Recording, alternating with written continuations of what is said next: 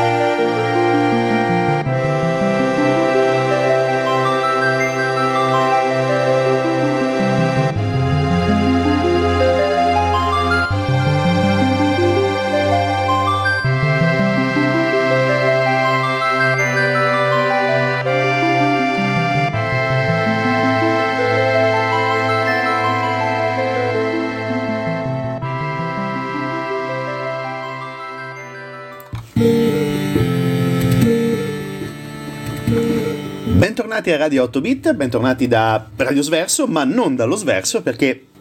per la settimana numero N, credo, con N che sta tendendo più infinito, siamo ancora confinati nelle nostre gioiose dimore tra uh, paccottiglia nerd, tra uncini di plastica e cuffie Bluetooth. Siamo qua in, uh, al sicuro dei nostri simpatici domicili e, come al solito, cerchiamo anche di farvi arrivare nelle vostre case attra- attraverso i vostri smartphone o attraverso il vostro computer un po' di sano divertimento. E oggi, come avrete notato, immagino, sui nostri social, la partita è piuttosto importante perché, oh, devo essere onesto, ho giocato, ho, ho barato, non ho giocato, ho barato in maniera scandalosa, perché, come avete sentito già dalle prime note, la musica di cui parleremo e il videogioco di cui parleremo questa sera è ovviamente Final Fantasy sette.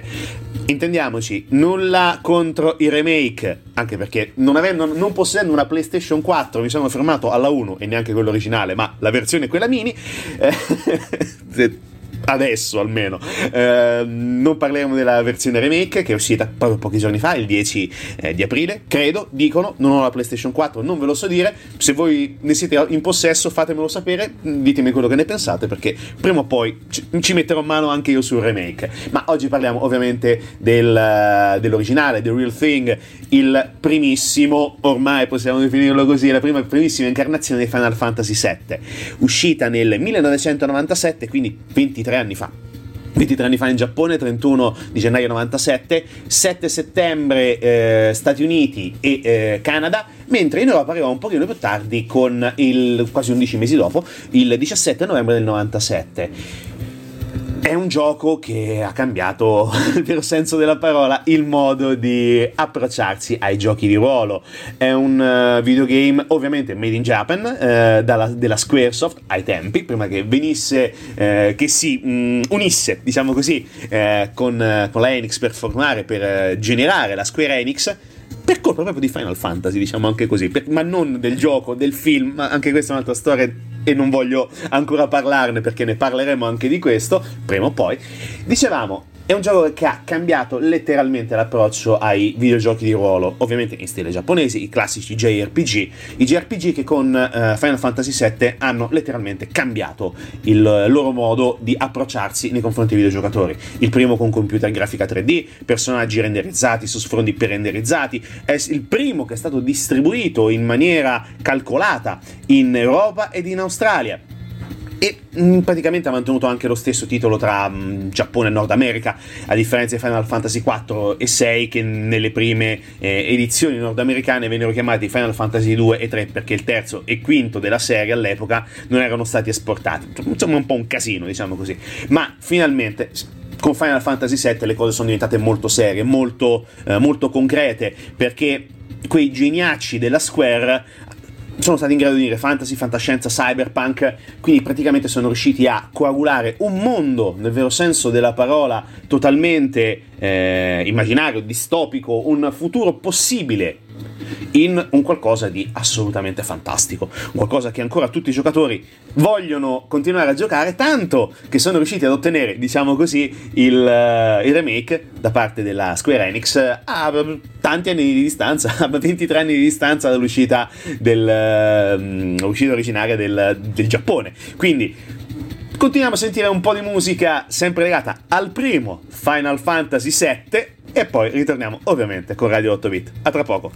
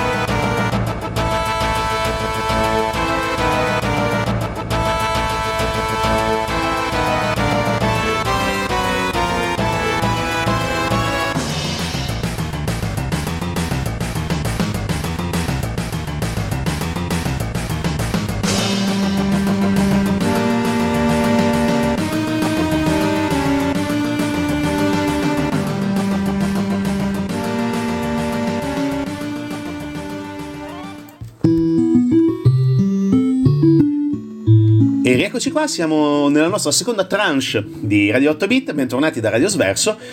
Come avrete sentito nella nostra prima chiacchierata, il nostro primo momento di dialogo, definiamolo così, stiamo parlando di Final Fantasy sette, quello originale, quello vero, quello che potete trovare anche nella piccola PlayStation uno mini che potete sentire in questo momento. Sì, questa è la PlayStation Mini. Stupidaggine a parte, raccontiamo un pochino la trama, ovviamente per molti punti rapidi, quindi il tempo a nostra disposizione è quello che è, quindi cercheremo di essere i più sintetici possibili. Dicevamo, tutto quanto ruota attorno ad un protagonista, Cloud Strife, che è essenzialmente un mercenario e farà parte inizialmente di un'organizzazione di ecoterroristica chiamata Avalanche. Questa organizzazione è intenzionata a fermare eh, le attività di una, compag- di una compagnia che si chiama Shinra, però col proseguire della storia eh, il gruppo di Cloud rimane coinvolto in un, in un conflitto totalmente inaspettato. Di, le dimensioni diventano enormi, diventano mondiali, se no addirittura universali, arrivando a scontrarsi con un soldato leggendario che si chiama Sephiroth, che è il vero antagonista Della, ehm, del gioco, della trama, è il villain, come possiamo definirlo adesso, anche un pochino con questa terminologia mutuata dall'M C U. Io sono molto tecnico come, come, come parole, come, soprattutto come stupidaggini, però va bene lo stesso. Tornando ehm, in, ehm, diciamo, all'argomento principale, ovvero, ovvero, ovvero Final Fantasy sette, il gioco, vendete una cosa enorme a livello di, di supporti fisici, più di dieci milioni di copie in tutto il mondo, senza contare ovviamente quelle anche recenti dei, dei successivi porting che sono arrivati con gli anni duemila e oltre, eh, diciamo dieci milioni di copie in tutto il mondo e soprattutto un battage pubblicitario assolutamente fantastico, perché una campagna pubblicitaria estremamente mirata, oculata, o- oculata nel senso ben mirata, oculata, spese barche di soldi, ma e ne resero altrettante di barche e anche di più. E, um, un gioco che ai tempi è stato molto elogiato per questa capacità di fondere grafica renderizzata dei personaggi con degli sfondi eh, diciamo molto molto molto ben disegnati, diciamo così, molto ben costruiti e capaci di fondersi in maniera convincente con, con i personaggi. Certo, guardandolo oggi il gioco eh, a livello grafico sente il peso dell'età. È logico, è evidente, ma la cosa fondamentale di questi giochi che, mh, diciamo, mh, possiamo definirli come in una sorta di era di mezzo tra uh, il pixelloso, il fumettoso, definiamo così, del sedici bit,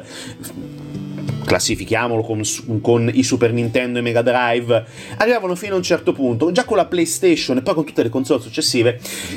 c'era l'idea di provare a fare qualcosa di diverso, e Final Fantasy dal punto di vista grafico fece qualcosa di diverso, lo ottenne e riuscì veramente a conquistare tantissimi videogioc- videogiocatori, ma non solo a livello grafico, perché come abbiamo detto la storia è anche molto, eh, molto intensa, c'è una coscienza dietro e soprattutto girare per Midgar è qualcosa di, qualcosa di unico, e soprattutto anche le interazioni tra vari personaggi, l'amore nel vero senso della parola che si, mm, che si prova per i vari componenti del proprio party è qualcosa di, eh, qualcosa di unico. Sono delle sensazioni che all'interno di una storia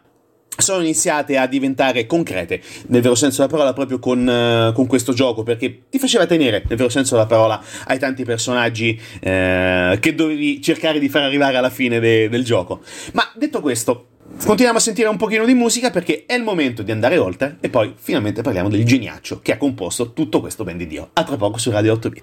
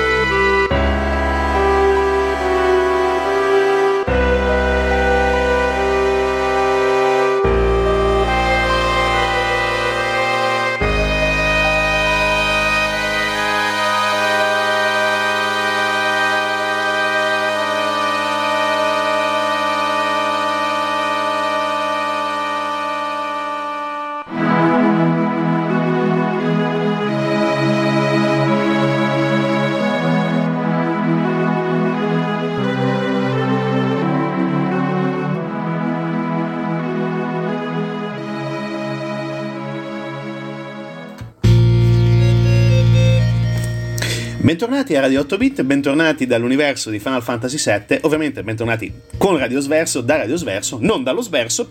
tutta una serie di non da con... ok, lasciamo perdere e finalmente parliamo del, dell'uomo, del genio, del pentagramma digitale che ci ha regalato, nel vero senso della parola, una delle colonne sonore più, più ammirate, più apprezzate, forse anche più copiate, ma non è un parvenu, non è un personaggio eh, che è spuntato all'improvviso nel mondo videoludico giapponese, mu- musical videoludico giapponese, anzi, tutt'altro, perché stiamo parlando e ritorniamo sempre a parlare di uno dei più grandi compositori eh, per musica di videogiochi, che è Nobu, eh, Nobuo Uematsu, un personaggio assolutamente incredibile, un, eh, un appassionato di musica, un compositore che è stato mh, responsabile, nel vero senso della parola, di tantissimi eh, tantissimi videogiochi. Ne abbiamo anche parlato, anche recentemente, del, della sua opera compo- di compositore, soprattutto quando abbiamo parlato di Chrono Trigger, altra, altro, altro, ma non altra, altro capolavoro della Square e successore, diciamo così, spirituale di Secret of Mana, ma questa è tutta un'altra storia, perché comunque la Square ci ha regalato tanta di quella roba che possiamo continuare per tranquille altre sette otto stagioni, così. Ma tornando alla colonna sonora, soprattutto al lavoro di Uematsu, è stata composta, arrangiata e prodotta in meno di un anno, quindi immaginate un lavoro del genere. Se avete giocato a Final Fantasy sette, immaginatevi cosa voglia dire riuscire a comporre in meno di un anno tutto questo ben di Dio. Ehm, un, un lavoro estremamente complesso, perché mm, Uematsu è riuscito anche a sfruttare le potenzialità della nuova macchina, perché attraverso il passaggio da Super Nintendo a, a PlayStation, il, diciamo, il tema musicale è riuscito anche a diventare più profondo. Certo, ci sono ancora dei tratti metallici, logicamente, perché comunque la tecnologia, pur essendo in uh, forte crescita rispetto a pochi anni prima, nei ventitré anni che sono passati nel frattempo si sentono ancora un po' di differenze rispetto allo standard che magari molti videogiochi sono riusciti ad ottenere, ma questo ci importa poco, perché la musica... E facciamo anche un esempio, perché la prima canzone, la prima traccia che è stata composta da Uematsu è stato proprio il, bra- il brano di apertura del, del gioco, e ai tempi il game director Yoshinori Kitase gliela, gliela mostrò e gli chiese di provare a cominciare il progetto proprio da, da quel momento. Il brano venne accolto positivamente quando poi venne composto e presentato da Uematsu, E, perché secondo i produttori riusciva a dare, nel vero senso della parola, il, era riuscito a carpire il senso del progetto di Final Fantasy sette. E tra le altre cose è stato anche il suo secondo gioco della serie, perché mh, dopo Final Fantasy sei eh, era riuscito, diciamo, ad includere già un brano all'interno di, mh, eh, di, di, questo, di, di questo franchise, definiamolo così, perché alla fine è un franchise. E tra le altre cose tutta la colonna sonora di Final Fantasy sette è stata poi pubblicata ovviamente su C D successivamente all'uscita, perché parliamo del eh, febbraio novantasette, anche qui poco, praticamente poco dopo, però eh, un, un set di quattro C D che poi alla fine è da qui che abbiamo estratto la musica che, sta, che stiamo sentendo.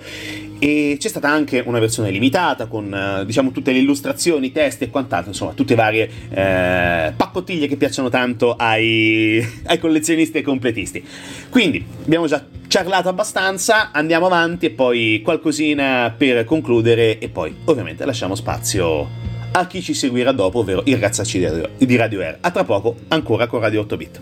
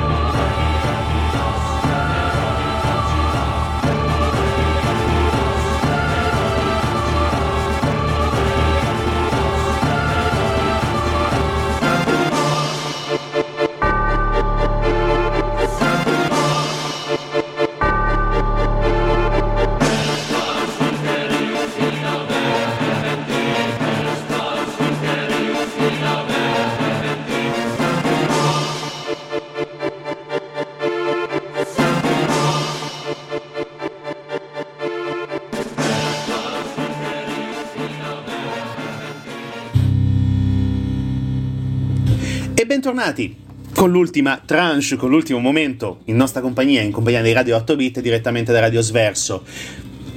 Abbiamo parlato di Final Fantasy sette, abbiamo anticipato, diciamo così, alcune cosine sul compositore, su Nobuo uh, Uematsu, ma adesso voglio parlare giustamente anche di eh, questo genio del pentagramma digitale, perché è un personaggio a tutto tondo, è un musicista che è riuscito a, a fare della sua passione un lavoro e soprattutto a, mh, a creare una iconografia musicale assolutamente riconoscibile. È nato a Kochi, in, ovviamente in Giappone, nel cinquantanove, quindi non è neanche eccessivamente vecchio per, per i tempi. Nel novantasette aveva po- meno di quaranta anni, quindi era abbastanza giovane, era soprattutto era presente sul pezzo quando, eh, quando scriveva queste, eh, queste musiche per Final Fantasy e per la Square, diciamo, perché ha collaborato spesso e volentieri con la Square. Dicevamo, è considerato dai fan e anche, soprattutto dai critici, come un, uh, uno dei più importanti, se non il più importante compositore eh, per musica da videogiochi, diciamo almeno di ambito giapponese. È stato più volte definito come il Beethoven della musica per videogiochi, eh, addirittura cinque volte nella top venti annuale della, di Classic F M eh, Hall of Fame, che è praticamente una sorta, mh, come possiamo, non, non saprei neanche come definirla, perché praticamente è una,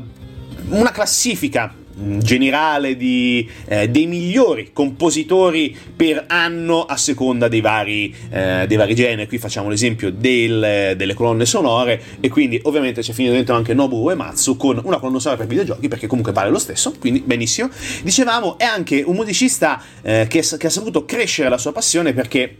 non ha studiato Cosa fondamentale, cosa fondamentale, non ha studiato musica, ha fatto tutta un'altra eh, scelta eh, di vita, ma nella sua vita è riuscito, ispirato eh, all'intorno dei dodici anni da tanti musicisti e soprattutto da un cantautore che era Elton John, che Elton John è iniziato a dodici anni a studiare pianoforte, a studiare eh, per conto suo. Poi dopo, logicamente, la vita prende altre strade, fa una carriera eh, di studi diversa da quella musicale, però nel frattempo continua a coltivare questa passione.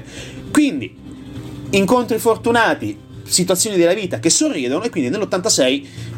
si riesce ad unire alla Square, dove incontra per la prima volta il creatore di eh, Final Fantasy, Sakaguchi, e da lì i due iniziano a lavorare eh, a sprombattuto su tanti di quei titoli dell'azienda, e soprattutto per la serie, come abbiamo detto, di Final Fantasy. E qui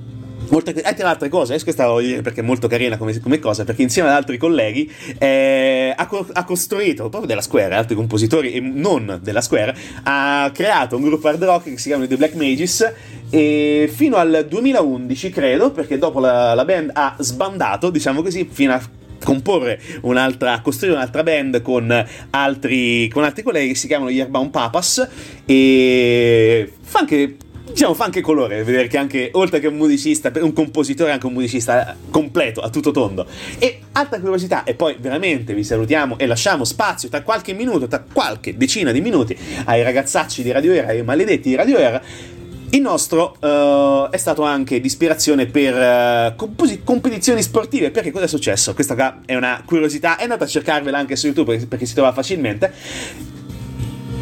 La musica nel duemilaquattro è stata utilizzata nei giochi olimpici estivali. La musica di Final Fantasy, eh, di Final Fantasy è stata utilizzata nel duemilaquattro dal duo di nuoto sincronizzato Bartosik-Koslova, mm, statunitensi, ma non si direbbe. Hanno utilizzato oh, due brani di Final Fantasy, però otto nella loro seconda prova, quindi Final Fantasy sette, otto, quello che vi pare, però comunque Nobuo Uematsu è riuscito ad entrare nella testa e nel cuore di mm, sportivi, anche di sportivi, ma soprattutto di giocatori, e poi dopo ad- diventando anche e soprattutto un esempio di compositore pop, perché alla fine i giochi sono pop, i giochi sono popolari, i giochi si vendono, e soprattutto quelli che si vendono più diventano icone, diventano immortali da un certo punto di vista, e poi dopo si riescono ad, ar- ad avere anche i remake venti e più anni dopo. Quindi abbiamo finito, giocate ovviamente a Final Fantasy versione sette, versione sei, tutte quante le versioni di Final Fantasy, logicamente scegliete quello che più vi pare, ma soprattutto giocate responsabilmente. Noi ci sentiamo la settimana prossima, sempre da Radio Sverso, sempre con Radio otto Bit. Adesso i ragazzacci, i maledetti di Radio Era, e poi dalle dieci in poi circa, speriamo che siano puntuali questa volta, tornerò con Brutal Chic. Alla settimana prossima.